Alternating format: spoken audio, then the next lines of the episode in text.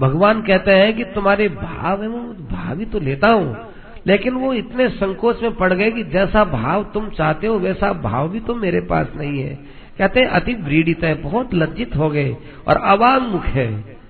वो बेचारे ब्राह्मण तो नीचा मुख किए, उनका चित्त भर गया, उनकी आंखें भर गई। आह, भक्ति के भी अंतिम अवस्था में पहुंच गई हो, अंतिम अवस्था में कि मेरे पास कोई भक्ति नहीं है। यही वास्तव में भक्त की अंतिम भक्ति होती है, जहाँ अहंकार वगैरह सब गल गला करके समाप्त हो जाता है। उनकी आंखें भर गई और वो कृष्ण से आंख मिलाकर बात करने में संकोच करने नीचे हो गए, अवांगमुख है। और फिर भाई उनके पास में वो चिवड़ा की पोटली तो थी, लेकिन न प्रायश्चित दी नहीं उन्होंने, और दी नहीं तो भाई भगवान तो क्या बताएं उनके। हाँ, ब्राह्मण के मन में ये बात आई कि भाई श्री कामो मां भजत पूरा भगवान के मन में आई कि देखो ये ब्राह्मण कितना संकोची ब्राह्मण है। इसने कभी भी राज्य संपत्ति आदि के लिए, लक्ष्मी आदि के लिए, धन आदि के लिए कभी भी मेरा भजन नहीं किया। और फिर भगवान ने देखा नहीं, देखो तुम्हारे पास कुछ चीज है, तुम लेके तो आए हो, तुम छिपा रहे हो, देना पड़ेगा तुमको। तब भाई अब कहाँ भगवान से क्या चीज छिप सकती है, भगवान सर्वज्ञ है, सब जानते हैं। भगवान ने उनका हाथ पकड़ के थोड़ा झटका लगाया तो वो पोटली नीचे गिर गई। भगवान उस पोटली को खोलने लगे, उसकी गांठ खोलने लगे, एक खोले, दो खोले, तीन खोले, जितनी गांठें थी वो गांठें खोल ली। भगवान ने वो लिया चिवड़ा और एक मुट्ठी ले ली, और चिवड़ा को चबाया भी नहीं हो, बिना चबाए वो तो उसको लेने लगे और फिर दूसरी लेने लगे।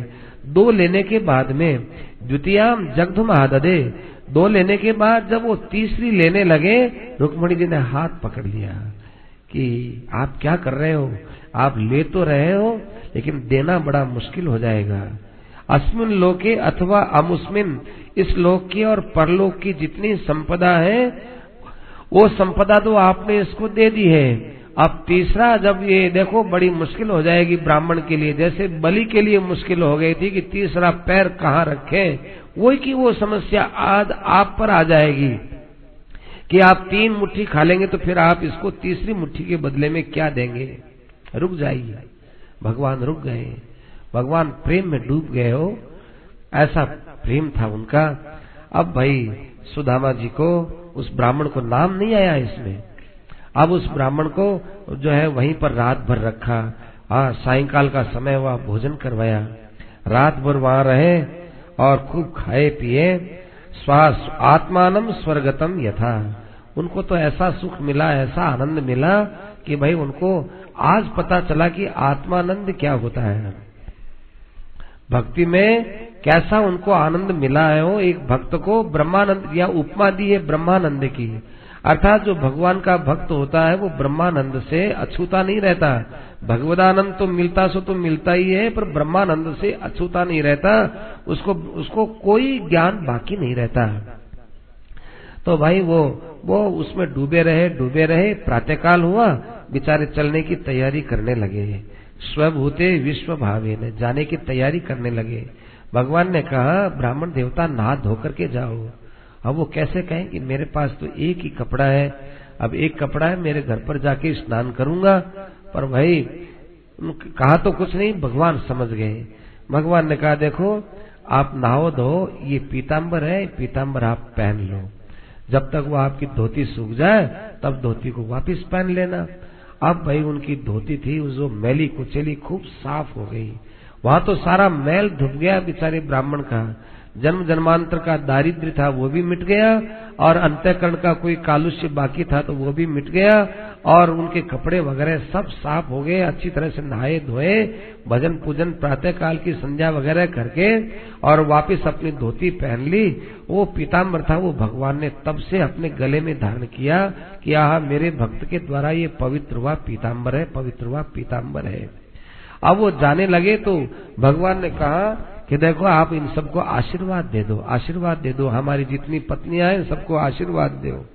उन्होंने देखा कि ठीक है आशीर्वाद देते हैं। अब एक एक पत्नी आए और थाल के अंदर अगरबत्ती सजाए और दीपक रखे और जो है जल लावे, नारियल लावे, और पहले तो उनके चरण धोवे, फिर उनकी आरती उतारे। 1 2 3 4 5 6 7 8, 8 के बाद 60 70 तक तो वो करते रहे बेचारे। अब वो बार बार उनके छींक आने लगी और घबराने लगे और तरह तरह का आशीर्वाद भी देने लगे। अखंड सौभाग्यवती भवे, पतिव्रता भवे, पुत्रवती भवे, चिरंजीविनी भवे। खूब आशीर्वाद देते देते देते उनका अब गला सूखने लग गया और देते देते देते उनके शरीर में बल भी इतना नहीं था कि बार बार वो हाथ को ऊंचा नीचा करे और सिर को भी हिलाए। करते करते कहा कितने को हो रहे हैं कि अभी तो कुछ भी नहीं है। ऐसे करके 100 आए 200 आए। क्या अब तो कोई अंत हुआ होगा? क्या अब तो अंत नहीं हुआ? तो कहते हैं अब तो भाई एक साथ सबको मिलता वही आशीर्वाद दे देवे और तो हम क्या दे सकते हैं। इसलिए सबको इकट्ठा ही आशीर्वाद देकर बेचारे ब्राह्मण वहां से रवाना हुए। तो अकेले ही आ रहे थे। रास्ते में इतना आनंद का अनुभव हुआ कि भगवान ने मुझे निहाल कर दिया। भगवान ने देखो कितना मुझे निहाल दिया, कितना प्रेम दिया। क्वाहम दरिद्र पापीयान, जन्म जन्मांतर का मैं दरिद्री और जो है श्री निकेतन। भगवान ने कितनी आत्मीयता से मुझे जो है स्वीकार किया, कितना प्रेम किया मुझसे। ये तो किया सो तो किया, लेकिन एक जो मेरे पर अनुग्रह किया है वो अनुग्रह कितना विलक्षण है कि मुझे जाते समय में एक धन का कौर भी मुझे नहीं दिया। न मुझे सिक्का दिया, न मुझे रुपया दिया, न मुझे कोई और वस्तु दी, कुछ भी मुझे नहीं दिया। आहा, मुझे निहाल कर दिया। अरे सबसे बड़ी सिद्धि क्या होती है? सर्वासाम अपनी सिद्धि नाम मूलम तत्चरणार्चनम। श्री कृष्ण के चरणों के अर्चना करना, उनकी पूजा करना, ये सारी सिद्धियों का मूल चीज है। सबसे मूल बात यही है, उनके चरणों की पूजा करना। आहो, ये धनी आदमी तो धन के द्वारा मदोन्मत्त हो जाते हैं। धनियों की दुर्दशा देख करके कितनी कृपा की उन्होंने, मुझे धन नहीं दिया, बड़ी कृपा की। इति कारुणिको नूनम, ये भगवान की मेरे पर कृपा हुई है। मैं भगवान की इस कृपा को नहीं भूल सकता कि भगवान ने मुझे जो है धन रूप से कुछ भी नहीं दिया और प्रेम रूप से मुझे सब कुछ दे दिया। दोनों ही प्रकार से आनंदित होकर के और वे अपने निवास स्थान पर आए। अब वो बेचारे आए तो देखा कि भाई मेरी बस्ती तो वही है, ये नीम भी वही है, ये पीपल भी वही है, पास की बस्ती के मकान भी वही है, मार्ग भी वही है, लेकिन हमारी झोंपड़ी को किसने उठा के फेंक दिया, बड़े बड़े महल बन गए।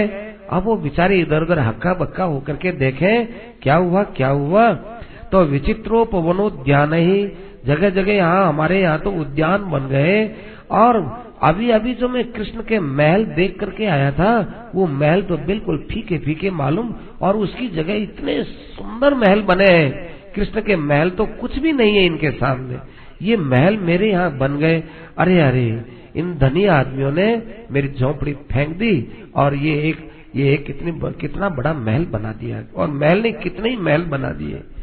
इतने में भाई जुष्टोम स्वलंकृत ही पुंभी स्त्रीभिश्च हरिनाक्षी भी, उनकी पत्नी आई अपने साथ में बहुत से दासियों के साथ में घिरी हुई। अरे वो दासियां भी बहुमूल्य हीरा मोती पन्ना आदि धारण की हुई, और वो जो उनकी स्त्री तरह तरह का सुंदर कपड़ा आभूषण पहनी हुई आई, वो पहचान नहीं सके ये हमारी स्त्री है क्या, वो पहचान नहीं सके।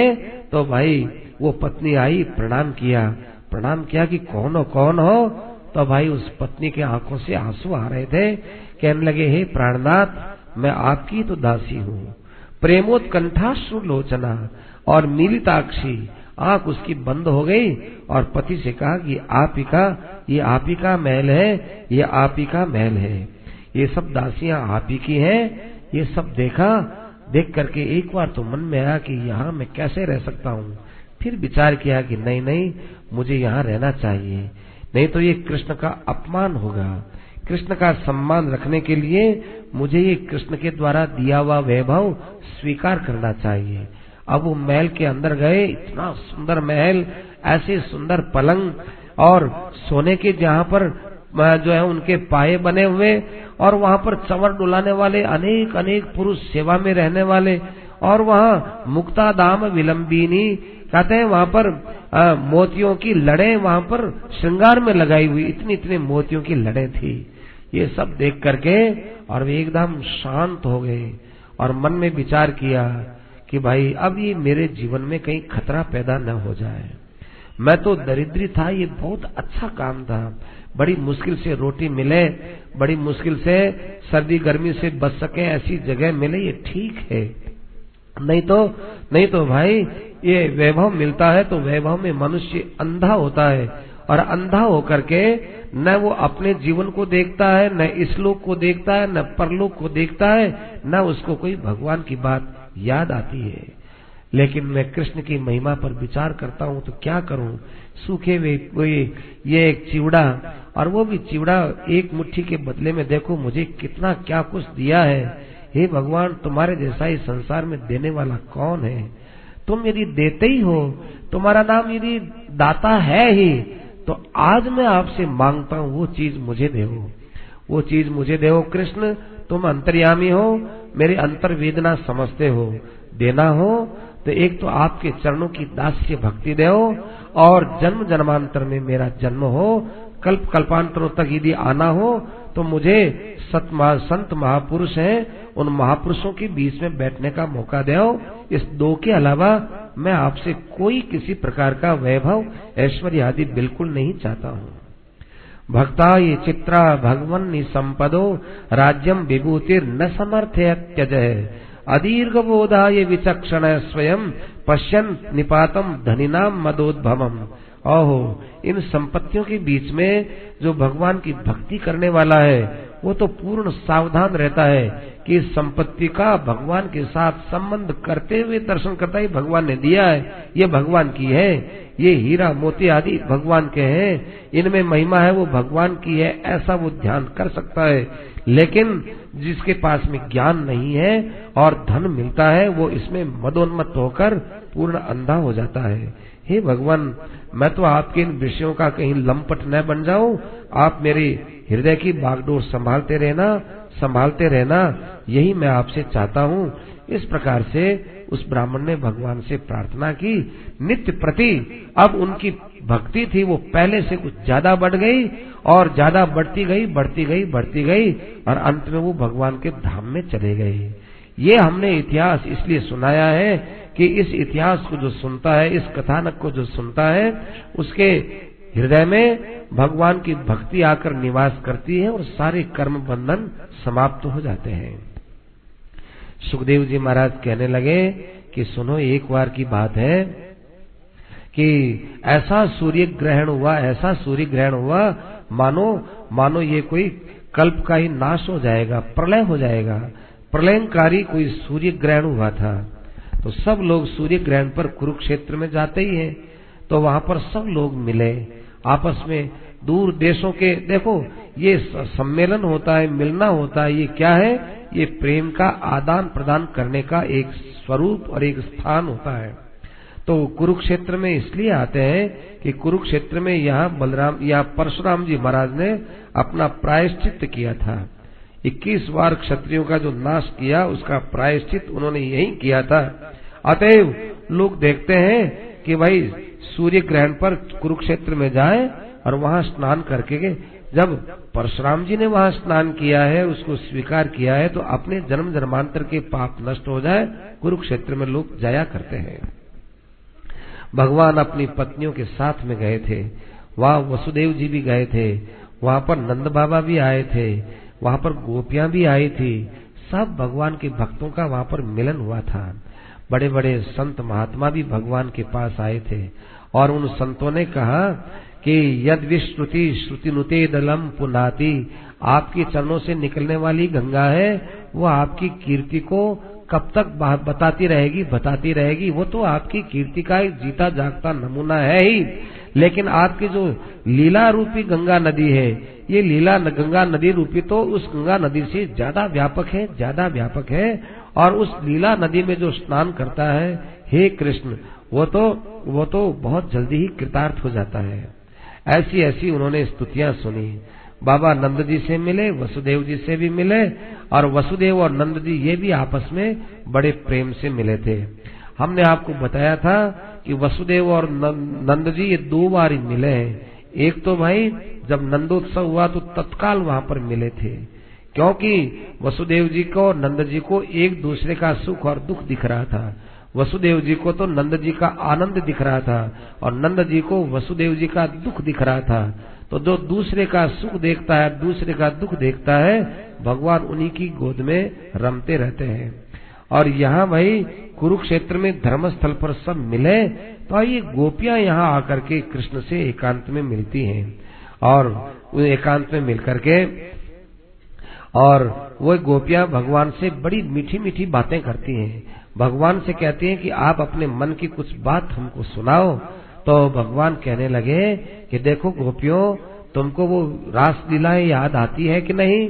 जैसी वो रासलीला वहाँ वृंदावन में मैंने की थी, वही रासलीला तुम लोग अपने मन के अंदर मेरा स्मरण करके कर सकती हो। मेरे अंदर जो भक्ति रहती है, उस भक्ति से कोई व्यक्ति किसी से दूर नहीं रहता। ऐसी उनको शिक्षा दी। तो उन गोपियों ने कहा कि हे कृष्ण, हम तो संसार रूपी कुएं में गिरने वाली थी, लेकिन तुमने हमको इस प्रेम के मार्ग में ऐसा हमारा उद्धार किया, ऐसा उद्धार किया कि तुम्हारी कभी हमसे विस्मृति होती नहीं है। द्रौपदी है वो कृष्ण भगवान की पत्नियों से मिलती हैं, एक एक पत्नी से पूछती हैं कि तुम्हारा विवाह कैसे हुआ, तुम्हारा विवाह कैसे हुआ। तो रुक्मणी ने, जाम्बवती ने, सत्यभामा ने, कालिंदी ने, सब ने अपने अपने मन की बात बताई। और लक्ष्मणा थी, उसने कहा कि देखो द्रौपदी, तुम्हारा और हमारा एक जैसा ही स्वयंवर था। आपके स्वयंवर में तो वहाँ ऊपर वो मछली थी, वो चक्कर में घूम तो रही थी, हमारे वहाँ तो वो भी नहीं थी। उस चक्कर के अंदर भी परछाई पड़ती थी और उस चक्कर के ऊपर पड़े वाली परछाई को तेल में देखना और फिर उस परछाई के द्वारा असली जो मछली थी उसके आंख के अंदर बाण लगाना, ये हमारे लिए तो हमारे स्वयंवर में बड़ा कठिन काम था। तो भाई वहाँ कर्ण आया, कर्ण तो जो है बाण लगाया तो वो बाण तो उसका लगा नहीं। अर्जुन आए थे और अर्जुन ने जब बाण लगाया तो नेत्र के पास से निकला और जब श्री कृष्ण वहाँ आए तब उनका बाण बिल्कुल आंख के अंदर लग गया। तब मैंने कृष्ण के गले में जयमाला डाल दी। लेकिन दूसरे राजा लोग थे, वो इतने नाराज हुए, वो कृष्ण पर टूट पड़े। लेकिन कृष्ण कहाँ उनसे कम थे। कृष्ण और अर्जुन दोनों वहाँ पर मिल गए। दोनों ने मिलकर के जो राजाओं को वहाँ पर जो है मार मार के भगाया, वे सब राजा लोग तब से भाई जहाँ कृष्ण उपस्थित होते हैं वहाँ आना भी नहीं चाहते हैं। इस प्रकार से सब ने अपनी अपनी बात बताई। अच्छे अच्छे संत महात्मा आए, उन्होंने भगवान की स्तुति करते हुए कहा कि हे कृष्ण, आपकी माया को दुनिया वाले समझते नहीं है। अहो विचित्रम भगवत विचेष्टितम, आपकी लीलाओं को कौन क्या समझे, कोई नहीं समझ सकता। फिर भाई वसुदेव और नंद का आपस में संवाद हुआ। वसुदेव जी ने कहा कि नंद जी क्या बताएं, हम तो नारद जी का संवाद हुआ। नारद जी का संवाद हुआ तो वसुदेव जी ने कहा कि हे नारद जी, हम तो चाहते हैं हमारे सारे कर्मों का फल जो है वो सारे कर्मों का फल समाप्त हो जाए, लेकिन ये हमको मालूम है कि कर्म के द्वारा कर्म नहीं कटा करता है। तो कोई ऐसा आप जो है उपाय बताओ कि जिससे हमारे सारे कर्म नष्ट हो जाए। नारद जी ने कहा कि वसुदेव जी, आपका प्रश्न तो ऐसा ही है जैसे गंगा जी के तट के ऊपर ही किसी का मकान हो और वो कहे कि जी मुझे तो बहुत प्यास लगी, कोई जल पिलाओ, जल पिलाओ।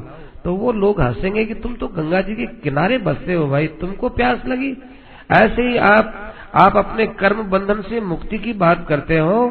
अरे सारे कर्मों के जो है अधिष्ठात्री देवता, सब फलों के अधिष्ठात्री देवता, त्रिलोकी के देवता, देवादिदेव महादेव, और क्या बताएं अनंत शक्ति संपन्न श्री कृष्ण, उनको तुमने गोद में खिलाया और अभी भी आप ये सोचते हो कि हमारे कर्म बंधन कैसे टूटे। तो ये तो आपका अति सन्निकर्ष से अनादर का ही भाव होता है। तो वसुदेव जी बहुत प्रसन्न हुए।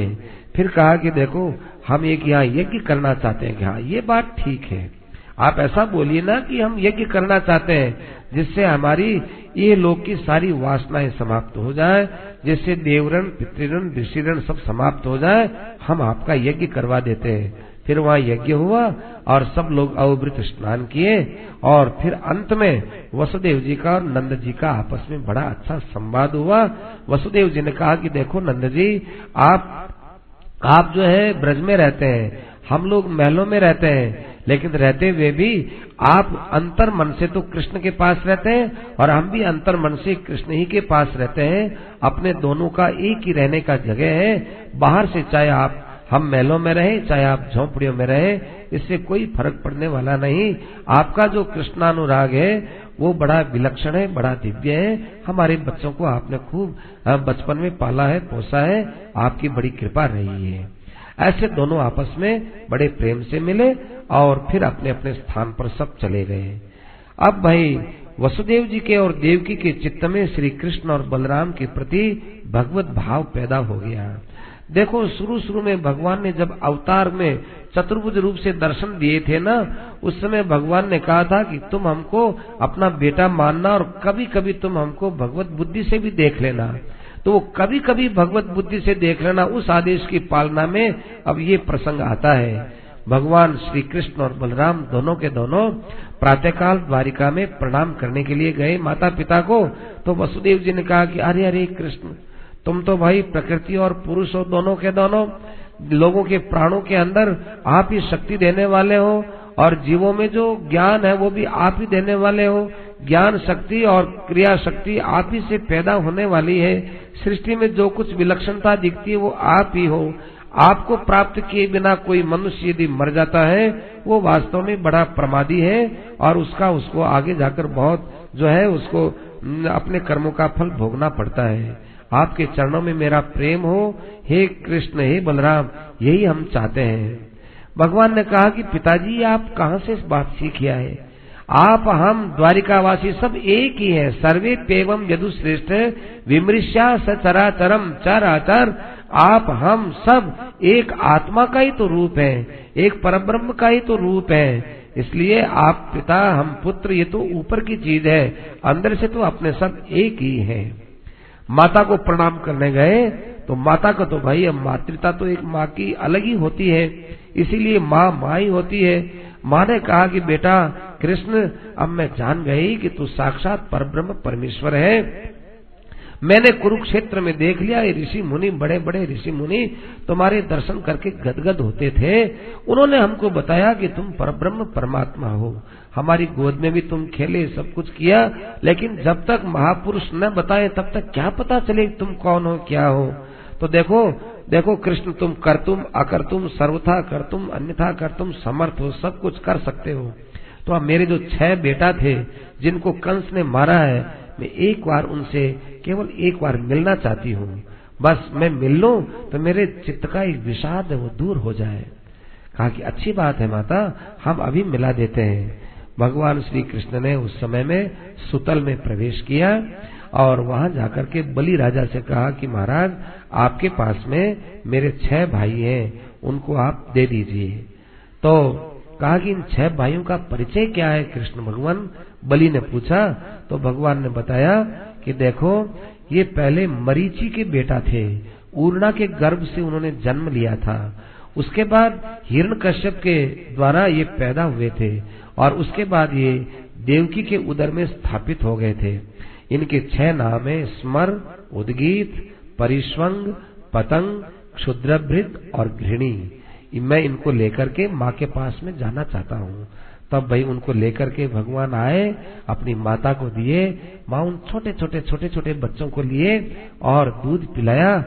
और देखो परीक्षित, संसार से एक उल्टी रीत चली हो कि बड़े भाई का ऊँटा दूध छोटा भाई पिया करता है, लेकिन यहाँ छोटे भाई का ऊँटा दूध बड़े भाइयों ने छोटे बच्चा बनकर के पिया।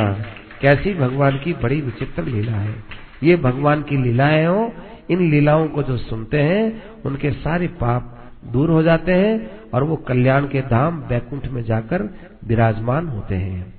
आज की कथा को अब यहीं विराम देते हैं। कल की कथा है वो एक विलक्षण प्रसंग के साथ प्रारंभ होकर वेद स्तुति से होकर के और फिर ज्ञान की कथाओं में कल विशेषता से प्रवेश करेंगे। कल की और परसों की 2 दिन की जो कथाएं हैं इनमें विशेषता से ज्ञान की चर्चा होगी। अतएव ज्ञान की चर्चा में और लीला चर्चा में भेद नहीं मानना चाहिए, क्योंकि ये ज्ञान भी भगवान की एक लीला ही है। अतः इन लीलाओं के रसास्वादन के साथ हम ज्ञान लीला से वंचित न रह जाएं। अतएव ये ज्ञान की लीलाएं आगे चलेंगी, इनको भी बड़े प्रेम से सुनना चाहिए। अनंत कोटि ब्रह्मांड नायक सच्चिदानंद घन आनंद कंद निर्गुण निराकार सगुण निराकार सगुण साकार सदा सर्वदा निर्विकार सर्वाधार सर्वांतर्यामी अनाथनाथ दीनानाथ जगन्नाथ यदुनाथ भगवान श्री कृष्ण चंद्र के पावन श्री चरणारविंदों में सादर प्रणाम कर भगवत स्वरूप श्रीमद् भागवत महापुराण एवं परम भागवतों के श्री चरणों में सादर प्रणाम कर श्रीमद् भागवत कथामृत सेवी समस्त सज्जनों माताओं बहनों का हार्दिक अभिनंदन कर भगवान की प्रसन्नता के लिए किए जाने वाले इस पवित्र पावन अनुष्ठान के क्रम में अर्थात श्रीमद् भागवत कथा सत्र के 15 दिवसीय भव्य समारोह में आज हम 14वें दिन की कथा का शुभारंभ श्रीमद् भागवत के 86वें अध्याय से कर रहे हैं। श्रीमद् भागवत कितना रसीला है, कितना दिव्य है और किन किन के श्रीमुख में गया हुआ है, किन किन के पवित्र कानों में गया है, किन किन के हृदय में रस का आप्लावन कर रहा है, कौन कौन इससे आंदोलित हो रहे हैं, इसका कोई निश्चित संख्या क्रम नहीं है। परंतु ये अवश्य है कि श्रीमद् भागवत भगवान की करुणा से प्रकट हुआ है और जो जो भागवत को सुनते चले गए उन्होंने आगे से आगे अपनी करुणा को कायम रखा, करुणा पूर्वक भागवत को कहा है। वो भगवान निक्षिप्त करुणा, वो ब्रह्म निक्षिप्त कारुण्य, वो नारद के द्वारा भरी हुई कृपा, वो व्यास के द्वारा कृपा से परिपूर्ण लिखा हुआ और श्री सुखदेव जी महाराज के द्वारा कृपा पूर्वक कहा हुआ और सारे संसार के जीवों के प्रतिनिधि बने हुए महाराज परीक्षित के द्वारा कृपा पूर्वक सुना हुआ ये श्रीमद् भागवत सभी प्राणियों पर कृपा करता है। भागवत को जिन्होंने भी सुना है, स्वीकार किया है, उनको ये लगा है कि भागवत वास्तव में एक न केवल कथनीय और श्रवणीय पुराण ही है, बल्कि भागवत भगवान का स्वरूप ही है।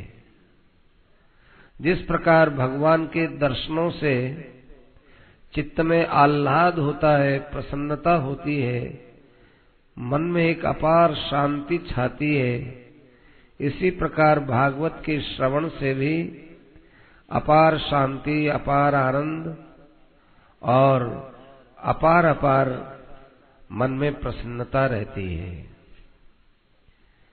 भागवत केवल कहने सुनने का ही विषय नहीं, यह एक अनुभूति योग्य महापुराण है।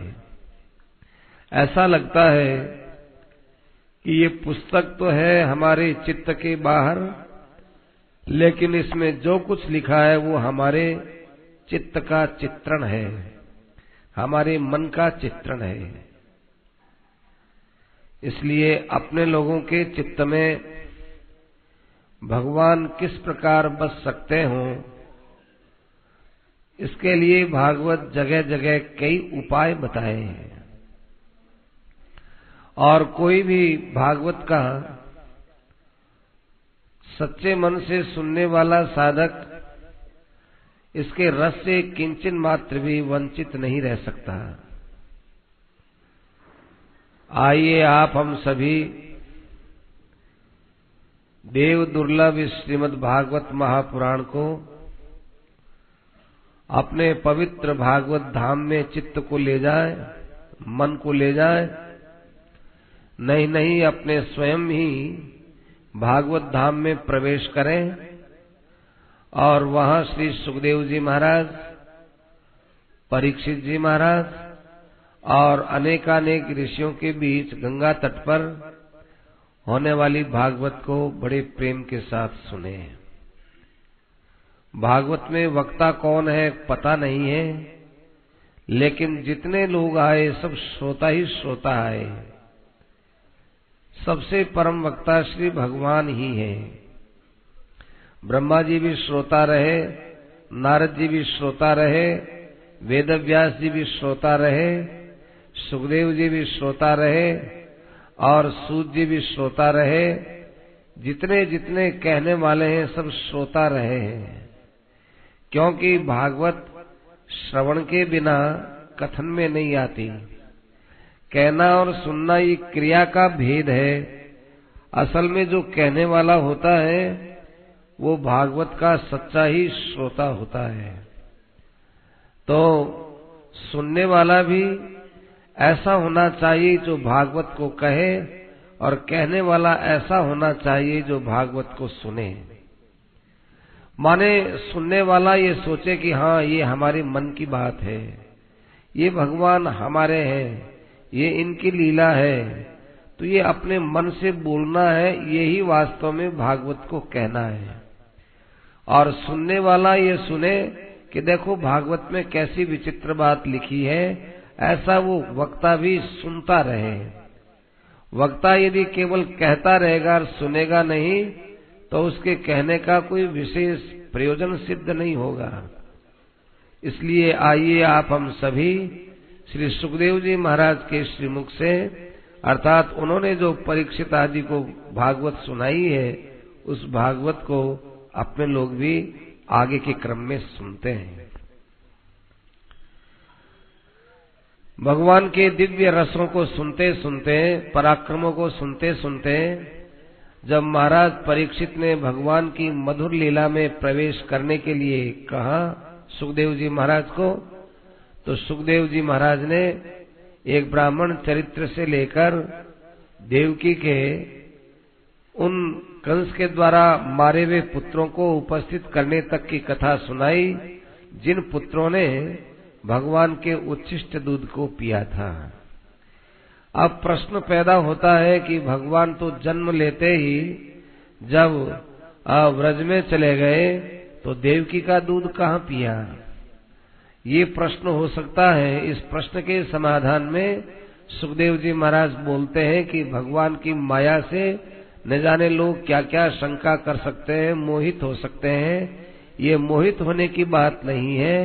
भगवान की लीला तो श्राव्य है और ध्येय है और वो स्वीकार्य है, वो श्रद्धेय है और वो विश्वसनीय है। ज्यादा क्यों की पंचायती में पढ़ेंगे तो सुखदेव जी ने कहा कि लीला समझ में नहीं आएगी। भगवान की लीला तो केवल देखने योग्य, मनन करने योग्य, विश्वास करने योग्य और स्वीकार करने योग्य है। बुद्धि का तर्क नहीं चलता। जो बात तर्क के द्वारा समझ में न आए वही वास्तव में भगवान की एक बड़ी विचित्र लीला होती है। इस प्रकार से माधुरी लीलाओं का जब ये उपसंहार सा कर दिया तो भगवान की और आगे ज्ञानमयी कि देखो दो प्रकार की भगवान की लीला है। एक तो ये लीला हो ही रही है, माधुरी लीला है, जिसके लिए अभी प्रश्न किया था, सुदामा चरित्र बताया। आगे श्री सुखदेव जी महाराज भगवान की ज्ञानमय माधुरी लीला बता रहे थे। हो ज्ञानमय माधुरी लीला, बड़ा एक अटपटा शब्द लगेगा, परंतु विषय वस्तु को जब हम सुनेंगे तो ऐसा ही मालूम देगा। उस ज्ञानमय माधुरी लीला में प्रवेश करने के लिए सुखदेव जी महाराज तैयार हुए, इतने में ही परीक्षित ने एक बीच में प्रश्न कर दिया। परीक्षित ने प्रश्न करते हुए कहा कि महाराज हमने सुना था कि हमारे दादा अर्जुन ने भी हमारी दादी सुभद्रा का हरण किया था, ये हमको कथा सुनाओ। तो ये प्रश्न है, बीच में ऐसा कर दिया, ये सुखदेव जी महाराज को ज्यादा प्रिय नहीं लगा। सुखदेव जी महाराज देखो ये बात ताड़ गए कि परीक्षित क्यों ये प्रश्न करता है कि रुक्मिणी के विवाह में भगवान ने रुक्मिणी का जैसे हरण किया, ऐसे ही मेरे दादा ने भी अब मेरी दादी का हरण किया था, तो एक तरह से दोनों की लीला एक जैसी तो लगी। ऐसा कुछ परीक्षित के मन में थोड़ा भाव पैदा हुआ। उस भाव को ताड़ गए सुखदेव जी महाराज और ऐसे चातुर्य से उत्तर देते हैं कि आगे परीक्षित को कोई बोलने की जगह नहीं मिली और सुखदेव जी महाराज अपने मन में सोचे हुए विषय को आगे बोल गए, जो ज्ञान लीलाओं का प्रसंग है। सुखदेव जी महाराज कहते हैं, हाँ, एक बार अर्जुन तीर्थ यात्रा के लिए निकले थे, घूमते हुए प्रभास क्षेत्र में गए और वहां उन्होंने सुभद्रा के विषय में बहुत सी बातें सुन ली थी और उनको ये भी पता चल गया कि बलराम जी सुभद्रा का विवाह दुर्योधन के साथ करना चाहते हैं। अब देखो एक जैसी कथा बता रहे हैं। वहां रुक्मिणी का विवाह शिशुपाल के साथ होने वाला था, यहाँ सुभद्रा का विवाह दुर्योधन के साथ होने वाला था। और यहाँ सुभद्रा के बड़े भाई बलराम जी का पक्ष था और वहाँ बड़े भाई रुक्मी का पक्ष था, ठीक है। परंतु एक बात की बड़ी विचित्रता रही कि उसने ये मन में सोचा, अर्जुन ने, कि यदि सुभद्रा का विवाह दुर्योधन के साथ हो गया और यदि दुर्योधन भगवान का बहनोई बन गया तो फिर भगवान का और दुर्योधन का एक गहरा संबंध हो जाएगा। अच्छी बात है, भगवान का संबंध बने, इसमें कोई आपत्ति नहीं है, परंतु फिर भगवान दुर्योधन जो कहेगा वो भगवान को करना पड़ेगा। अतएव अर्जुन को ये बात अभीष्ट नहीं थी। तो अर्जुन एक त्रिदंडी सन्यासी बनकर के जंगल में रहने लगा। त्रिदंडी सन्यासी वो होते हैं जो गेरुआ वस्त्र नहीं रखते हैं और उनके बांस के ऊपर यूं तीन यूं चिन्ह रहते हैं और श्वेत वस्त्र पहनते हैं, वे त्रिदंडी सन्यासी होते हैं। शिखा सूत्र का त्याग नहीं करते हैं, अतः त्रिदंडी सन्यासी का रूप बनाकर वे वहां जंगल में रहने लगे। और लोगों को पता चला कि कोई महात्मा जी आए चातुर्मास करने के लिए, तो धीरे धीरे लोगों में ये बात फैल गई कि एक बहुत अच्छे संत आए। भगवान को पता था कि कितना अच्छा संत है, लेकिन बलराम जी को पता नहीं था। रामेण अजान था, बलराम जी को पता नहीं था कि कोई कौन से संत है। सुन लिया कि संत आए हैं, तो एक दिन कई लोगों के साथ में बलराम जी भी गए और उनके सामने मत्था टेका और जो है उनको प्रणाम किया कि हे महाराज हमारे घर पधारो और भोजन करो। अर्जुन ने कहा कि जी हम तो यहाँ चातुर्मास करने के लिए आए हैं, अकेले धकेले रहते हैं, तुमको भोजन कराना है तो टिफिन में ले आओ। क्या नहीं आपको तो हमारे घर भोजन करना पड़ेगा। तो गयो तो क्या कहा, गृहमानी आतिथ्येन निमंत्रितम, आप हमारे घर भोजन करो। तो अर्जुन ने कहा ठीक है, हम आपके घर आ जाएंगे।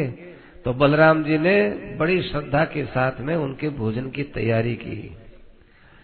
जब अर्जुन आए तो भगवान वहां पर स्वागत में मिल ही गए। भगवान ने कहा आओ बाबा जी आओ, तो अर्जुन ने कहा ठीक है पधारो।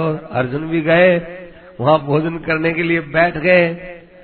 और बलराम जी आए, क्यों कृष्ण क्या बात है, ये महात्मा जी के पास कैसे बैठे, इनको जानते हो? हाँ दर्शन हो गए इनके, आपकी कृपा से दर्शन हो गए। बलराम जी किसी काम में लग गए। भगवान ने कान में कहा कि देखो मैं सुभद्रा को तुम्हारे पास भेजता हूँ, तुम देख लेना कि सुभद्रा तुमको पसंद है कि नहीं है। उधर भगवान उधर गए रसोई में। रसोई में जा रहे सुभद्रा से कहा कि देखो बहुत अच्छे महात्मा जी आए हैं। बलराम जी ने कहा भोजन की तैयारी करो, भोजन की तैयारी करो, अभी करते हैं। तो कृष्ण भगवान ने कहा बलराम जी से कि आप चिंता छोड़ दो, हम भोजन करा देंगे, आप बैठ जाओ। बलराम जी बेचारे बैठ गए। भगवान ने कान में सुभद्रा से कहा कि ये अर्जुन है, तुम जिसके विषय में मुझसे सुनती थी और जिसके विषय में मैं भी तुमसे बोलता था, वो ये अर्जुन है, अर्जुन आया है, जरा तुम अर्जुन को भी देख लेना, तुमको पसंद हो तो हमको बोल देना और तुम ही जाके भोजन कराना, क्या ठीक है। अब बलराम जी के पास में जाकर कृष्ण भगवान बैठ गए और सुभद्रा भोजन कराने लगी। तो भावक शुद्धम मनोदधे।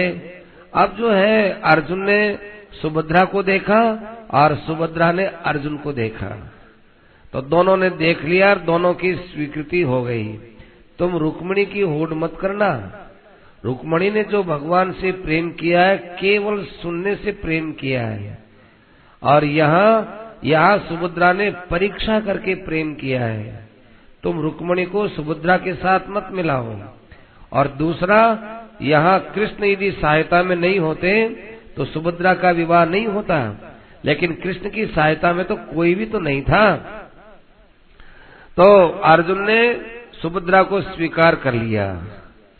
और फिर जाते जाते भगवान ने कह दिया क्यों अर्जुन, क्या सलाह है? कि सलाह तो बिल्कुल ठीक है, लेकिन आपके भाई जी से आप पूछे कि नहीं, वो दुर्योधन को देना चाहते हैं। भगवान ने कहा ऐसे पार नहीं पड़ेगी। तो परसों एक देवी यात्रा निकलेगी यहाँ, वहाँ हम हमारी बहन को देवी यात्रा में भेजेंगे, वहाँ पर तुम ले जाना इसको। तो कहेंगे ऐसे ले जाएंगे तो फिर क्या होगा, फिर तो तुम्हारे माँ बाप भी तो नाराज हो जाएंगे, वसुदेव जी और देवकी जी भी, ये हमारे मामा मामी ये दोनों नाराज हो जाएंगे। तो कृष्ण भगवान ने कहा कि सब बात हम संभाल लेंगे, तुम आ जाना और इसको रथ में बैठा के ले जाना। तो यही हुआ। देवी की यात्रा में आई सुभद्रा जी और अर्जुन वहाँ पर पहुँच गए। अब वो त्रिदंडी सन्यासी उन्यासी का रूप तो कहीं रख दिया और अपने योद्धा बनकर के आए और सुभद्रा को ले गए। बलराम जी जो है वो सेना लेकर पीछे जाने लगे। बलराम जी ने कहा कि कृष्ण तूने किया सो तो किया, ये तेरी नकल तेरा मित्र भी करता है, हम तो इसको बर्दाश्त नहीं करेंगे।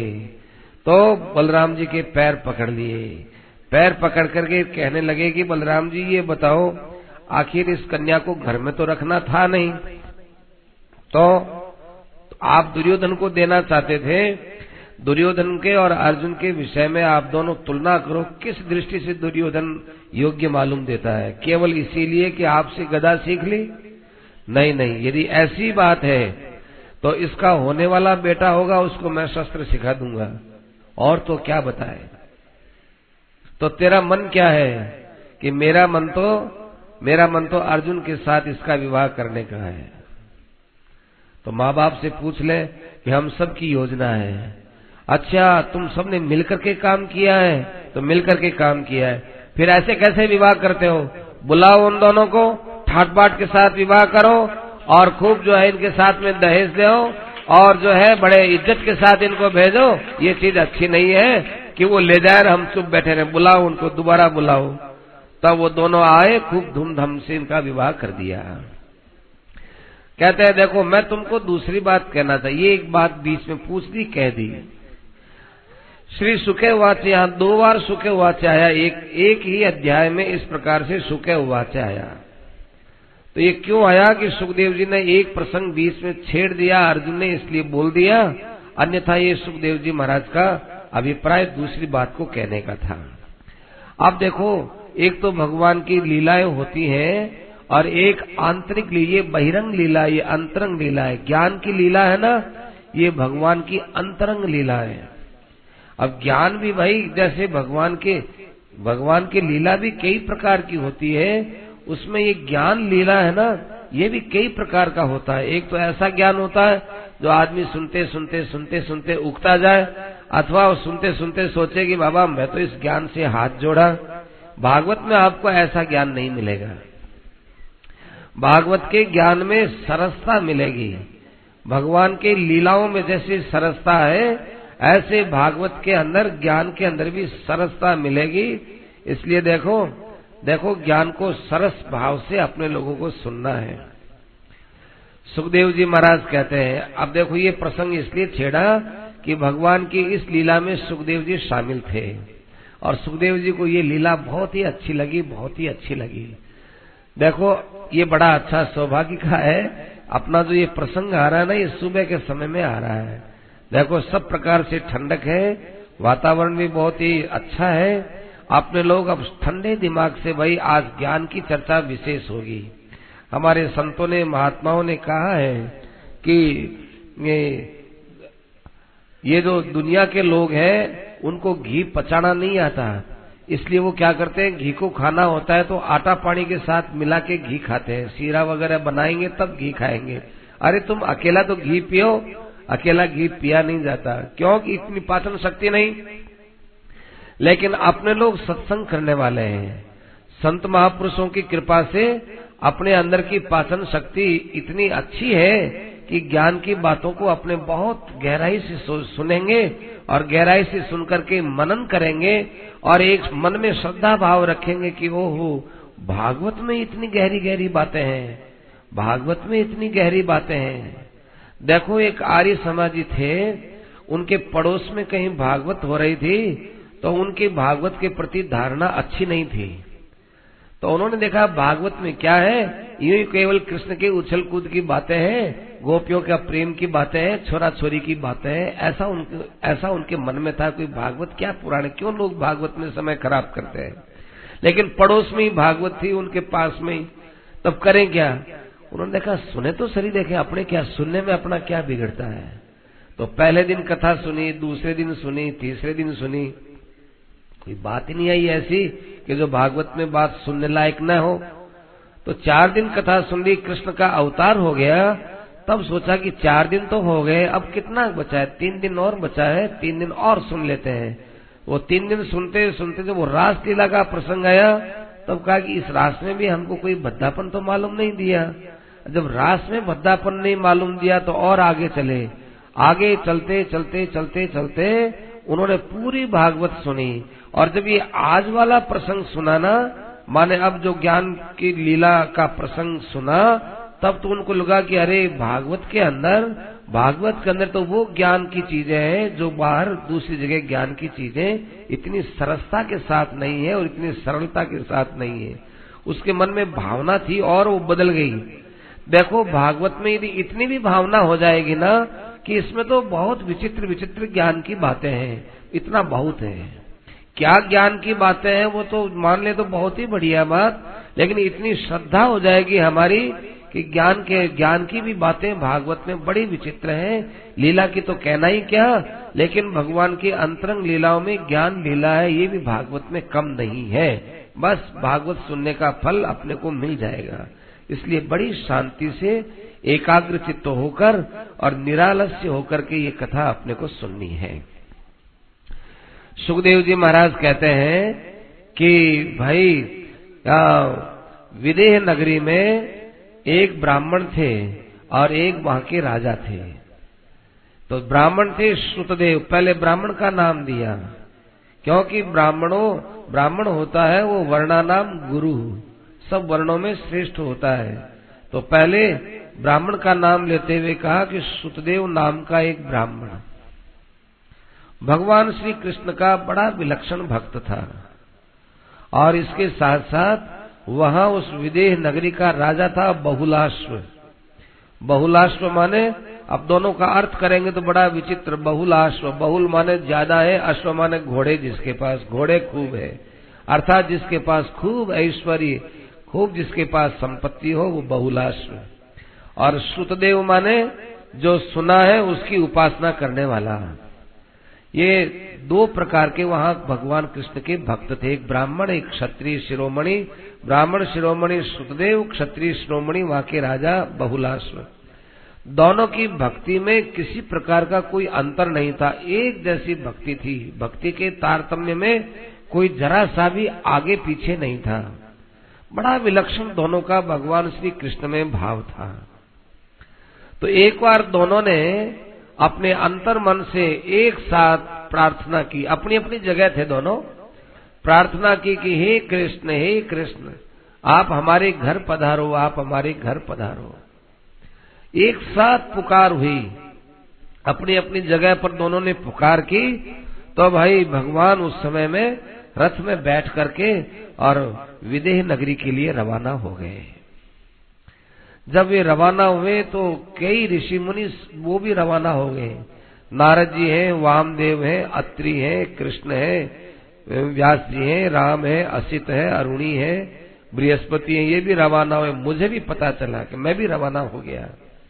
महाराज आप तो जन्मते ही बाप तो बुला रहा है, बाप के पास नहीं गए, आज आप स्वयं चला करके राजाओं के पास जाने लग गए। आप चला करके और नगरों में जाने लग गए। आप तो हिमालय की कंदराओं में रहने वाले थे ना। तो परीक्षित ने कहा क्या करें भाई, जब से भागवत सुन लिया तब से हमको भगवान और भागवत अर्थात भगवान के भक्त, इन दो के अंदर हमारी बड़ी अलौकिक प्रीति हो गई। हमने न देश का पक्ष किया, माने वो नगर में है तो नगर में चलो, भागवत मिलना चाहिए। भागवत माने भक्त और भगवान का सानिध्य मिलना चाहिए। अब चाहे वो जंगल में मिले, चाहे हमको नगर में मिले, भक्त और भगवान का मिलन जब तक हमने नहीं देखा तब तक क्या किया। कितने सरल हैं वो सुखदेव जी महाराज। वो देखते हैं कि चलो हम भक्त नहीं बने तो क्या हुआ, किसी और भक्त का भगवान के साथ मिलना देखें कैसे मिलते हैं। ये सुखदेव जी महाराज कहते हैं इस लीला में मैं भी शामिल था। भगवान के पीछे पीछे हम लोग जा रहे थे, कई नगरों में हम लोग पहुंचे। आनर्त है, धनु है, कुरु, जांगल, कंक, मत्स्य, पंजाब और ये कई कई कई देश, कौशल देश, इन सब देशों में गए। जहाँ जा भी गए वहाँ वहाँ के लोगों ने भगवान का बड़ा पूजन किया, स्तवन किया, बड़ी भगवान की महिमा गाई। हम लोग सुनते रहे। देखो भगवान की महिमा तो परीक्षित, कोई भी यदि भोला भाला आदमी भी बोलता है तो अभी वो हमारे चित्त को बहुत अच्छा लगता है, बहुत ही अच्छा लगता है। और वो चाहे कैसे भी बोले, अस्पष्ट बोले, अशुद्ध बोले, लेकिन वो प्रेम से बोलता है तो उसका प्रेम से बोला हुआ बहुत ही मनमोहक होता है। तो उन लोगों की बातें सुन सुन करके हमारा मन आनंदित होता था। और हम लोग वहाँ पहुँच गए, विदेह नगरी में पहुँच गए।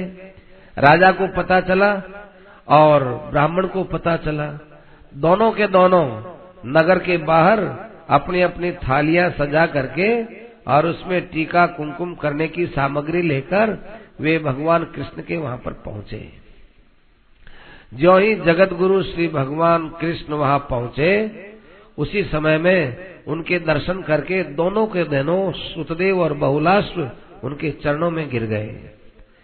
और चरणों में गिर करके एक ही शब्द बोले, दोनों एक ही शब्द बोलने लगे कि भाई आप हमारे घर पधारिए, हे कृष्ण आप हमारे घर पधारिए, हमारे घर पधारिए। मिथिला श्रुतदेवश्च युगपत, युगपत माने एक साथ, एक साथ हाथ जोड़ करके भगवान से कहा कि आप हमारे घर पधारिए। अब यहाँ खास ध्यान देने की बात है। तो अब भाई विचार हुआ कि जो है एक साथ, तो अब दोनों ने एक साथ प्रार्थना की है तो पहले किसके यहाँ जाए, पहले राजा के यहाँ जाए अथवा पहले ब्राह्मण के यहाँ जाए। खूब जो है दोनों का भाव बड़ा विचित्र और एक जैसी उन्होंने प्रार्थना की, क्या करना चाहिए। खूब सोच विचार करके और भगवान एक ही समय में सब महात्माओं के साथ दोनों जगह पहुंच गए। अब ये प्रश्न पैदा होता है कि भगवान तो एक समय में अनेक रूप बना सकते हैं, परंतु जो भगवान के साथ में संत लोग आए थे, ये संत लोग तो अपने शरीर के अलग अलग विभाग अलग अलग जो है बना नहीं सकते, अलग अलग रूप बना नहीं सकते। तो भगवान दोनों जगह संतों के साथ में गए, इसका मतलब है कि भगवान संतों के रूप में एक जगह गए हैं और एक जगह वास्तविक संतों के साथ में गए हैं। ये बात खास ध्यान देने की है। अब वहाँ किसके यहाँ तो भगवान वास्तविक संतों के साथ गए और किसके यहाँ भगवान संत के रूप में, इतने संतों के रूप में खुद गए, क्योंकि एक समय पहुँचना है संतों के साथ में। अब ये यहाँ खास ध्यान देने की बात थी। तो ये अर्थ निकालना भागवत के अंदर बड़ा मुश्किल है, लेकिन ऐसे पद दिए हुए हैं जिनसे ये अर्थ निकाला भी जा सकता है। अब पहले राजा के विषय में बताते हैं।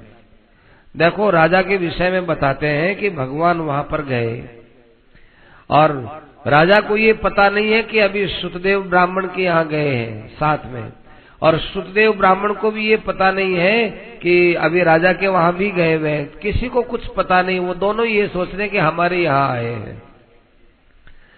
अब जब राजा के वहां पर पहुंचे तो राजा ने उनका स्वागत सत्कार किया और खूब जो है उनका स्वागत सत्कार किया, उनके चरणों को धोया और चरणों की पूजा की। अब एक शब्द आया है यहाँ, सहकुटुम्बो वहन मूर्धना पूजयान चक्र ईश्वरान। देखो, कुटुंब सहित उसने भगवान के चरणों को पूजा की और उन्होंने चरणों तक लिया। और किन की पूजा की? पूजयान चक्र ईश्वरान। ईश्वरान बहुवचन है, ये अनेक ईश्वरों की पूजा की। अब बताओ, ईश्वर तो एक ही होता है, ईश्वर में अनेकत्व नहीं होता। हाँ, अनेक रूपों वाला एक ईश्वर होता है, ये बात तो है, लेकिन सब स्वतंत्र ईश्वर अनेक कभी नहीं होते। इसलिए ईश्वर में तो ईश्वर तो ठीक है, लेकिन ईश्वरान बहुवचन क्यों दिया? कि आज संतों के रूप में भगवान ही, ईश्वर ही अनेक रूप बनाए हैं। जितने वहाँ पर संत के रूप थे वो सब भगवान ही बने। तो सुखदेव जी की कथा इसलिए अच्छी लगी कि भाई मैं जैसा भी हूँ, लेकिन भगवान मेरे रूप में वहाँ पर उनको दर्शन दिए थे और लोगों के रूप में उनको दर्शन दिए थे। और फिर भगवान ने सबकी पूजा की, नहीं, राजा ने सबकी पूजा की। पूजा करने के बाद अब राजा ने भगवान की स्तुति करते हुए कहा कि हे प्रभु, आप सबकी आत्मा हो, सबको देखने वाले हो, लेकिन आपका दृश्य से कोई संबंध नहीं, अतः स्वदृक आप अपने आप को ही देखते हो, आप अपने आप में ही स्थित रहते हो। साक्षी तो सारे जगत के हो, जगत के जीवों के साक्षी होते हुए भी आपका इस साक्ष्य से संबंध नहीं, आप अपने आप में स्थित रहने वाले हो। और आपके चरण कमलों का जो स्मरण करता है, कहते हैं क्या बताएं, उसको आप अपने पावन दर्शन दे देते हो, ये आपकी कृपा है। दर्शन तो आपके देने से होता है, आप अपनी वाणी को सत्य करने के लिए तो हम हमारे पास में आए हो। ऐसी कृपा महाराज, ऐसी कृपा आप न तो लक्ष्मी पर करते हैं, न ब्रह्मा आदि पर करते हैं, जो आप भक्तों पर किया करते हैं। इसीलिए भक्त लोग सब कुछ छोड़ने के लिए तैयार, भक्त लोग अपना घर छोड़ देंगे, माँ बाप को छोड़ देंगे, बाल बच्चों को छोड़ देंगे, धन संपत्ति को छोड़ देंगे, सब को छोड़ देंगे, लेकिन भक्तों को कहे कि तुम ईश्वर को छोड़ दोगे, ये हमसे नहीं छूटता, आप हमसे सब कुछ छुड़ा लो बाबा, लेकिन भगवान को हम नहीं छोड़ सकते। ऐसी उनके अंदर आपके चरणों में दृढ़ प्रीति हो जाती है। यदुवंश में आपने अवतार लिया और लीलाएं की हैं, क्यों? कि बेचारे लोग दिन भर, जीवन भर पाप बटोर लिया उन्होंने, गलती से पाप इकट्ठा हो गया, जन्म जन्मांतर का और पाप इकट्ठा हो गया। अब करें क्या, बड़ी मुश्किल हो गई। अब वो क्या करें, तो आप कृपा करके ऐसी लीलाएं किए, उन लीलाओं के श्रवण मात्र से उनके सारे पाप नष्ट हो जाते हैं। देखो, कोई छोटे छोटे बच्चे हो ना, वो छोटे छोटे बच्चे कहीं जंगल के अंदर खेलने के लिए जाए और वहां पर कोई जीवित बम मिल जाए उनको, ये छोटे बम मिल जाए, उन्होंने देखा ये कोई खिलौना है, वो बम हाथ में ले लिया और लोगों को कह रहे, अरे देखो ये खिलौना कैसा कैसा खिलौना है। पुलिस वालों को मालूम चले कि अरे राम राम राम, ये तो बम है, ये खिलौना थोड़ा ही है। तो वो पुलिस वाले क्या करते हैं कि जल्दी से जल्दी जाकर वो एक यंत्र लाते हैं, यंत्र ला करके उसके ऊपर फेर देते हैं, उस बम के ऊपर। तो बम के ऊपर फेर देते हैं, तब उस बम के अंदर जो विस्फोट करके और जो मारने की शक्ति है वो मारने की शक्ति नष्ट हो जाती है। बच्चों के हाथ में बम वैसे ही है, लेकिन वो यंत्र फेर दिया उसके ऊपर, तो भाई अब कोई किसी प्रकार से उनमें वो मारक शक्ति नहीं रही। अब बच्चे को पता नहीं है कि कोई मारने वाला बम है या मेरे खेलने की सामग्री है। और अरे तेरे पास बम है, तो उसको उसके बम के अंदर जो मारने की शक्ति थी उसको खत्म कर दिया। अब क्या बच्चा, अब खेलो तुम भलाई। अब बच्चे को कुछ भी पता नहीं है कि मुझे किसी ने बचाया है, कि मैं मरने वाला था, कुछ पता नहीं है बच्चों को। ऐसे ही हम लोगों ने क्या किया कि बचपना कर लिया, ध्यान रहा नहीं, संसार में आए और बचपना करके काम को उठा लिया, क्रोध को उठा लिया, मोह को उठा लिया, लोभ को उठा लिया, ये सब बम उठा लिए हमने। हमको देख संतों ने कहा कि अरे रे ये क्या कर लिया, ये क्या कर लिया। अब क्या समझे हम लोग, बच्चे लोग क्या समझे। तब संतों ने देखा कि भाई इनके अंदर काम, क्रोध, लोभ, मोह का ये बम तो इनके पास आ गया। अब कैसे, यदि इनको कहेंगे तुम मर जाओगे इससे तो बड़ी मुश्किल हो जाएगी। ये लोग अभी इसको छोड़ के भगेंगे तो विस्फोट हो जाएगा। तो क्या करो कि भगवान का चरित्र रूपी एक यंत्र लगा दो। तो सबको भगवान की कथा सुना दी। कथा सुनने से क्या हुआ, लोग कहते हैं हमारा काम नहीं छूटता है कि नहीं छूटता, तो कोई हर्जा नहीं है, काम को भगवान के चरणों में लगा दो, अर्थात भगवान के चरणों की कामना करो। कहते हैं क्रोध नहीं छूटता, तो भी क्रोध नहीं छूटता है तो अपने आप के अवगुणों पर क्रोध करो। ऐसे लोभ नहीं छूटता, कोई बात नहीं, रुपए का लोभ छोड़ दो, नाम का लोभ चालू करो, भगवान के नाम का लोभ। आज इतना नाम तो आज इतना नाम तो आज इतना नाम, दाम का नाम, दाम का लोभ छोड़ करके और राम के नाम का लोभ ले लो। तो काम शुद्ध हो गया, क्रोध शुद्ध हो गया, लोभ शुद्ध हो गया, मोह शुद्ध हो गया कि भगवान मेरे हैं, ये यहाँ पर मोह शुद्ध हो गया और उनका खेल ही खेल के अंदर कल्याण हो गया। इसीलिए आपने अवतार लिया है। प्रभु आप कई दिन तक यहाँ रहो और यहाँ रह करके हमारे कुल को पवित्र करो। भगवान उनके वहाँ महल में कई दिन तक रहे हैं। वो तो देखते हैं हमारे पास ही हैं। और इधर सुतदेव नाम के जो ब्राह्मण हैं, उनके पास जब भगवान पहुंचे तो भाई अब सुतदेव के तो हर्ष का ठिकाना ही नहीं रहा। कहते हैं वो नाचने लग गया। वो कैसे नाचा, अपने हाथ में कपड़ा ले लिया और नाचने लग गया। कहते हैं कपड़ा लेकर के नाचने का अर्थ क्या हुआ, ये कोई यहाँ पर नाच गान थोड़ी सिखाना था सुखदेव जी महाराज को। भागवत है ना, भागवत देखो शरीर से नहीं नचाता है, भागवत मन से नचाता है। भागवत के अंदर मन को नचाना चाहिए, भगवान के आनंद में मन को नचाएं, खूब आनंदित रहें। पर यहाँ तो क्या हुआ कि कपड़ा लेकर नाचने लगे। तो कपड़ा लेकर के नाचने का क्या अर्थ हुआ कि देखो सुखदेव आज इतने भगवान के समर्पित हो गए कि मेरा करके संसार में जो कुछ है, हे भगवान वो आप ही का है। वो अपना ममत्व बताने के लिए कपड़े का ममत्व लेकर के और सारी ममताओं का उपलक्षक वस्त्र है, उसको भगवान के चरणों में समर्पित करने के लिए धुनवन वासो ननर्त है। बेचारे ब्राह्मण के पास में और क्या मिलेगा, चटाई थी, चटाई पर बैठा दिया, बड़ा स्वागत किया, जल सामने रख दिया और फल सामने रख दिए और मीठी वाणी से उनकी आराधना की। और मन ही मन में तो बार बार आंसू आ रहे थे कि मेरे जैसे आदमी के यहाँ भगवान कैसे पधार गए। देखो इसका नाम कृपा है। भक्त को अपनी भक्ति नहीं दिखती है, भक्त को केवल भगवान की कृपा दिखती है। और भगवान को अपनी कृपा नहीं दिखती है, केवल भक्त का प्रेम दिखता है। देखो क्या इन दोनों की दृष्टि हो, कैसे दोनों आपस में मिले हुए हैं। भक्त तो अपना प्रेम नहीं देखता, भगवान कृपा को देखते हैं। कोई आकर भक्त से कहे कि जी आपके यहाँ तो भगवान ने दर्शन दिए, बड़ी कृपा, आपके यहाँ भगवान कैसे आ गए, आपने बड़ी भक्ति की है। कि नहीं बाबा, हमने कोई भक्ति भक्ति कुछ नहीं की, हाँ भगवान तो कृपा से आए हैं। और भगवान को कोई कहे कि महाराज आपने उस भक्त के ऊपर बड़ी कृपा कर दी, हमारे पर भी करो। तो कहते हैं हमने काहे की कृपा की भाई, उन्होंने तो हमारे साथ बड़ा प्रेम किया है। तो एक कृपा को देखता है, एक प्रेम को देखता है। तो कहते हैं महाराज मैं कहाँ का अंध कुएं में गिरा हुआ, कहाँ आपके चरणों को धोने का सामर्थ्य रखता था, आज आपके दर्शन हो गए, आज आपके दर्शन हो गए। सुखदेव ने सभी ब्राह्मणों का भी पूजन किया और सुखदेव कहने लगे कि महाराज नाद्यनो दर्शनम प्राप्त है परम परम पुरुष है, यदिदम शक्ति भी सृष्टा प्रविष्टो यात्म सत्या। आज हमने क्या नहीं प्राप्त कर लिया ये बताइए, क्या प्राप्त नहीं कर लिया? आपके दर्शन हो गए, अब हमारे जो कुछ प्राप्त करने योग्य जो पदार्थ थे वो सब के सब हमको एक साथ मिल गए। आप अपनी सारी शक्तियों को समेट करके सोते हैं और फिर अपनी शक्तियों को जागृत करके संसार को बनाते हैं। जिस प्रकार से व्यक्ति रात्रि में सोता है तो वो अपने सारी शक्तियों को समेट करके और सोता है, उसी प्रकार से आप इस संसार को अपने में लीन करते हो।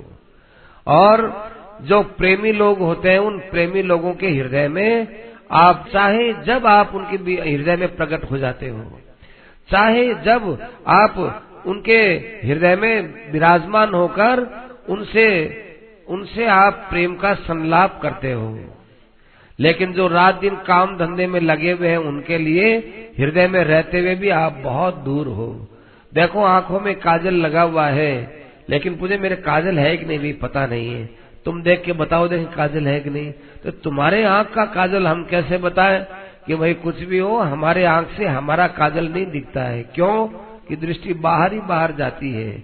ऐसे ही हमारे अंदर रहने वाले परमात्मा हैं, उनका हम इसलिए दर्शन नहीं कर पाते कि कर्म विक्षिप्त चेतसाम, हमारा चित्त कर्मों से विक्षिप्त हुआ हुआ, ये करो वो करो वो करो, इतने में भगवान आपका भजन तो हम भूल ही जाते हैं।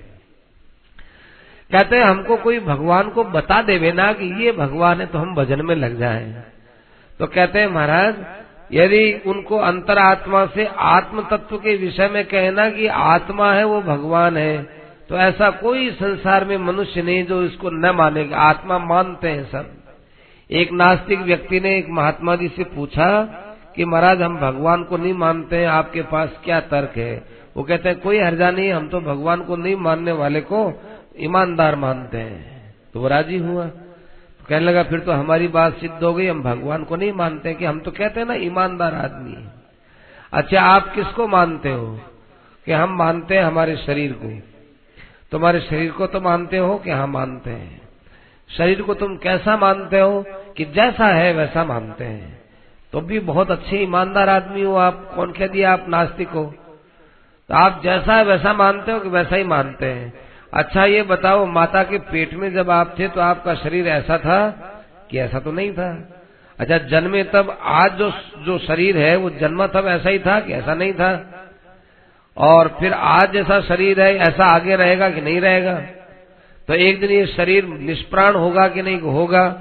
लोग इसको जलाएंगे कि बिल्कुल जलाएंगे? तो शरीर आपका एक जैसा नहीं रहा ना, कि एक जैसा तो नहीं रहा, तो शरीर तो आप नहीं हो ना। इस दृष्टि से तो हम शरीर नहीं है कि बस आप शरीर। इतनी देर आप कह रहे थे कि हम शरीर हैं, अब आपने कह दिया हम शरीर नहीं है। अच्छा आप इस शरीर के बाल्यावस्था को और मृत्यु को सबको जानते हो कि जानते हैं? तो जब आप सब अवस्थाओं को जानते हो तो वो जन्मता है कि मरता है? कि वो तो नहीं जन्मता न मरता है, बस उसी का नाम आत्मा है, उसी का नाम भगवान है और वही सब कुछ है। तब उसने कहा फिर तो महाराज भगवान को तो कोई जो है अस्वीकार कर ही नहीं सकता, कि यही बात हम बोलते हैं, भगवान को कोई अस्वीकार कर ही नहीं सकता। ये नास्तिक आदमी ने बात कही। तो नास्तिक आदमी ने कह दिया कि हमारे जो ये तर्क ना संतों का महापुरुषों का ये तर्क, ये मामूली तर्क लगता है हमको, क्योंकि हम रात दिन ये बात सुनते हैं इसलिए। लेकिन ये बात सुनने को पहली बार मिले, पहले तो हमारे मन में व्याकुलता हो खूब, और फिर ये बात सुनने को मिले तो एक ही बात हमारे लिए पर्याप्त है कि शरीर बदलता है और आत्मा नहीं बदलती। ये मामूली ज्ञान नहीं होता है, ये पूरा ज्ञान होता है, आत्म कल्याण करने के लिए पूरा का पूरा ज्ञान है। सुखदेव कहते हैं कि दमोस्तु ते ध्यात्म विदाम परात्मने अनात्मने स्वात्म विभक्त मृत्यवे। कहते हैं अपने अंदर यदि भगवान को देखना हो अपने आप में तो आत्मा से देख लो। कहते हैं हम तो बाहर देखना चाहते हैं, चलो बाहर दिखा दे हम आपको भगवान। कि भाई ये मकान है, ये मकान बना था वैसा है क्या, कि वैसा तो नहीं है। तो क्या हो गया कि बदल गया, काय से बदला कि समय से बदल गया, वो समय का नाम भगवान है। तुम्हारे अंदर जो आत्मा है जो नहीं बदलने वाला, उसका नाम भगवान, और बाहर जो ये चीजें जो बदलने वाली हैं, ये जिसके द्वारा बदलती हैं उसका नाम भगवान।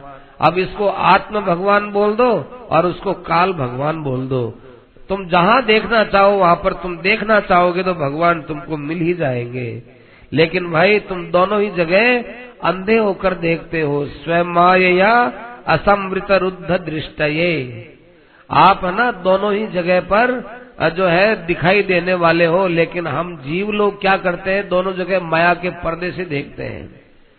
माने ज्यादा अकल लगाते हैं आत्मा पर, लगाते हैं आत्मा पर, अकल नहीं लगानी चाहिए उसको तो स्वीकार करना चाहिए। और बाहर की वस्तुओं में अकल ले जाना गए, वहां हम स्वीकृति डाल देते हैं, मकान मेरा है, ये शरीर मेरा है, ये कुटुम्ब मेरा है। अरे भाई स्वीकृति का उल्टा पुल्टा अर्थ कर लिया, जहाँ स्वीकृति करनी चाहिए थी वहाँ तो हमने तर्क लगाया, तर्क। अरे तर्क इनमें लगाओ कि जिनको हम मेरा मानते हो, ये मेरा किस दृष्टि से मेरा है। तो बाहर तो हमने तर्क लगाना छोड़ दिया और वहाँ तो स्वीकृति कर ली, और अपने आप में जब तर्क चलता नहीं वहाँ हम लोग स्वीकृति करते नहीं है, वहाँ तर्क लगाते, उल्टा पुल्टा काम कर लिया। लेकिन आपके अंदर महाराज ये उल्टा पुल्टा भाव नहीं है, आप सबके हृदय के अंदर उल्लसित और विलसित होते रहते हैं। हे प्रभु, हम आपकी क्या सेवा कर सके, कुछ भी नहीं कर सकते। हाँ, एक बात है, आपके दर्शन हो जाने के बाद इस जीव का कल्याण निश्चित है, इसमें संदेह नहीं है। भगवान कहने लगे कि सुतदेव जी, आपने हमारी तो स्तुति की है, लेकिन हमारे साथ आए हुए बेचारे ब्राह्मण हैं, इनकी तुमने कोई पूजा नहीं की। देखो, इस संसार में ब्राह्मण के रूप में मैं ही रहता हूँ, ब्राह्मण की पूजा करने से तुम मेरी पूजा करना सीखोगे, और ब्राह्मण का तो तुम तिरस्कार करो, और मन में सोचो कि हम भगवान का आदर करेंगे। अरे भगवान के रूप में ब्राह्मण बना हुआ तुम्हारे पास आया हूँ, और तो है माँ बाप बन करके तुम्हारे पास आया हूँ, गुरुजन बन करके तुम्हारे पास आया हूँ, इनका तुम आदर नहीं करोगे तो मेरा क्या आदर करोगे। जो आदमी माँ बाप का आदर नहीं करता, देखो भगवान हम लोगों के पास में पूज्यजन गुरुजनों को भेजते, इसका अर्थ क्या है कि देखो सीढ़ी सीढ़ी से तुम चढ़ो, छत पर चढ़ना हो तो सीढ़ी पर हम पैर रखेंगे, आसानी से चढ़ जाए, कोई कठिनाई नहीं होगी। कोई बीमार सिमार हो, लंगड़ा हो, तो भी वो सीढ़ी सीढ़ी से आराम से चढ़ जाएगा। तो भगवान कहते हैं देखो, तुम हमको प्राप्त करना चाहो, हमारा आदर करना चाहो, तो माँ का आदर करते हो कि नहीं, बाप का आदर करते हो कि नहीं, बड़े पुरुषों का आदर करते हो कि नहीं, और जो है संतों का आदर करते हो कि नहीं, ब्राह्मणों का आदर करते हो कि नहीं, कि इनका तो आदर नहीं करते, लेकिन आपको हम प्राप्त करना चाहते हैं। तो भाई सड़क से छलांग लगा करके कोई तुम बंदर तो हो नहीं कि ऊपर जाकर के सीधे छत पर चढ़ जाओगे, तुमको सीढ़ियों से चलना आएगा तब तुम चढ़ जाओगे, नहीं तो नहीं करोगे, नहीं चढ़ पाओगे। माँ बाप का आदर नहीं किया और भगवान को प्राप्त कर ले, असंभव बात। गुरुजनों का आदर नहीं किया और भगवान को प्राप्त कर लोगे, असंभव बात। और ब्राह्मण का आदर नहीं करोगे और मुझे प्राप्त कर लोगे, भगवान कहते असंभव बात। न ब्राह्मणान में दैतम रूपम एतत् चतुर्भुजम, ब्राह्मण से बढ़कर मुझे मेरा चतुर्भुज स्वरूप भी अच्छा नहीं लगता है। इसलिए गुरु माम विप्रमात्मानम, तुम्हारे जो गुरु हैं ब्राह्मण हैं, ये सब मेरे स्वरूप हैं, ऐसा मान करके और तुम इनकी पूजा करो, मेरी पूजा हो जाएगी। ये तो मेरे लेटर बॉक्स है भाई, इनमें जैसे लेटर बॉक्स में हम चिट्ठी डाल देते हैं, वो ठेठ कलकत्ता, बम्बई, मद्रास, जितना दूर है वहाँ पर वो चिट्ठी पहुँच जाएगी, तुमको तो लेटर बॉक्स में चिट्ठी डालनी है। ऐसे ही भगवान कहते हैं कि माँ के चरणों में रोज प्रणाम करो, सासू के चरणों में प्रणाम करो, सासू के आदर से भगवान का आदर होगा, ससुर के आदर से भगवान का आदर होगा, पति के आदर से भगवान का आदर होगा, पिता के आदर से भगवान का आदर होगा, ब्राह्मण के आदर से भगवान का आदर होगा, महापुरुषों के आदर से भगवान का आदर होगा। तो इनके अंदर किया हुआ आदर सीधा भगवान को मिलता है। कहते तस्मात् ब्रह्मर्षि नेतान, देखो इनकी पूजा करोगे तो और मेरी पूजा हो जाएगी। एतद अर्चितोस्मि, मैं पूजित हो जाऊंगा, न अन्यथा भूरी भूति भी। तुम केवल हम तक ही पूजा को सीमित रखो कि भाई मंदिर गए और वहाँ आज हमने भगवान के खूब धन चढ़ा दिया और खूब ये कर दिया, तो भाई इतना काम तो अच्छा हो गया कि उतने धन से तुम्हारी ममता हटी, उस पर तुमने भगवान को अर्पित करके भगवान का सुपुर्द कर दिया, अच्छी बात है। लेकिन भगवान कहते हैं वास्तविक पूजा तो मेरी फिर भी बाकी रह जाती है, अतः अपने बड़ों का आदर करना चाहिए। सुखदेव जी महाराज कहते हैं कि इस प्रकार भगवान वहाँ कई दिन तक सुखदेव के पास में भी रहे और दोनों भक्तों से बड़े प्रेम से मिले और फिर वे द्वारिका में वापस आ गए। अब यहाँ परीक्षित प्रश्न करते हैं, देखो अब खास जो आज की कथा का प्रसंग है ना वो अब चलेगा, अभी थोड़ा बहुत ज्ञान का प्रसंग चला, अब जो प्रसंग चलेगा ये ज्ञान का बड़ा विचित्र प्रसंग चलेगा हो, तो इस प्रसंग को तो भाई बड़े प्रेम, बहुत ही प्रेम से सुनना चाहिए। आप सोचिए ये ज्ञान का प्रसंग एकादश स्कंद में आना चाहिए था, लेकिन ये दसम स्कंद में आया है। क्यों आया है कि दसम स्कंद का नाम निरोध स्कंद है। निरोध माने भगवान के अंदर जाने के बाद लीन हो जाना। जिस प्रकार से सोता है आदमी तो सब शक्तियां उसकी निद्रा में लीन हो जाती हैं, उसी प्रकार से भगवान की सारी भक्त की सारी चित्त वृत्तियां भगवान में लीन हो जाती हैं। लीन हो जाने के बाद में, निद्रा आ जाने के बाद में फिर उस आदमी के हाथ में कुछ नहीं रहता। अब उसको स्वप्न आता है। देखो दो मित्र थे, आपस में बड़े अच्छे मित्र थे, तो दोनों मित्र थे, दोनों के पास में खूब अच्छे अच्छे लड्डू थे बनाए हुए, तो दोनों के खाने का भोजन था। तो एक आदमी को ज्यादा भूख लगी आई, उसने देखा कि सारा भोजन मैं अकेला कर लूं, पर अकेला करूं किस बहाने से, आखिर साथ में रहते हैं। तो उसने कहा देखो भाई मित्र, ऐसा करो कि ये लड्डू का कटोरदान पड़ा है, अपन सो जाओ और जिसको अच्छा स्वप्न आएगा तो भाई वो इस लड्डू को खा लेगा, जिसको अच्छा स्वप्न आए। क्या ठीक है? सो गए दोनों। तो एक वो जो है कम भूखा था ना, उसको नींद आ गई, गहरी नींद आ गई। तो और जिसको बहुत भूख लगी उसने तो अपना कटोरदान लिया और सारे लड्डू खा कर वापिस रख दिया और सो गया। सोने पर उसको नींद आ गई। अब जो है थोड़ी देर के बाद में दोनों उठे ही अपने उठे, तब तो उसने पूछा कि अरे तेरे को कैसा सपना आया कि मेरे को तो ऐसा सपना आया कि यहाँ पर मैं आया तो फिर मुझे तो ऐसे ऐसे पीर पैगंबर मिले, उन्होंने कहा कि चलो तुम यहाँ से चलो। तो क्या हुआ कि सातवें आसमान में मुझे ले गए, मैं तो सातवें आसमान पर पहुँच गया था, ऐसा मुझे सपना आया। कितना अच्छा आया हो, सात आसमान पर पहुँच गया मैं, सातवें आसमान में। तेरे को कैसा सपना आया? उसने कहा मुझे तो सपना आया कि हनुमान जी आए, हनुमान जी ने कहा कि खोल कटोरदान और खा ले लड्डू, और यदि तूने लड्डू नहीं खाया तो मैं देख तेरे को इस मुकदर से मारता हूँ। तो मैं तो डरने लग गया और मैंने तो सारे लड्डू खा लिए।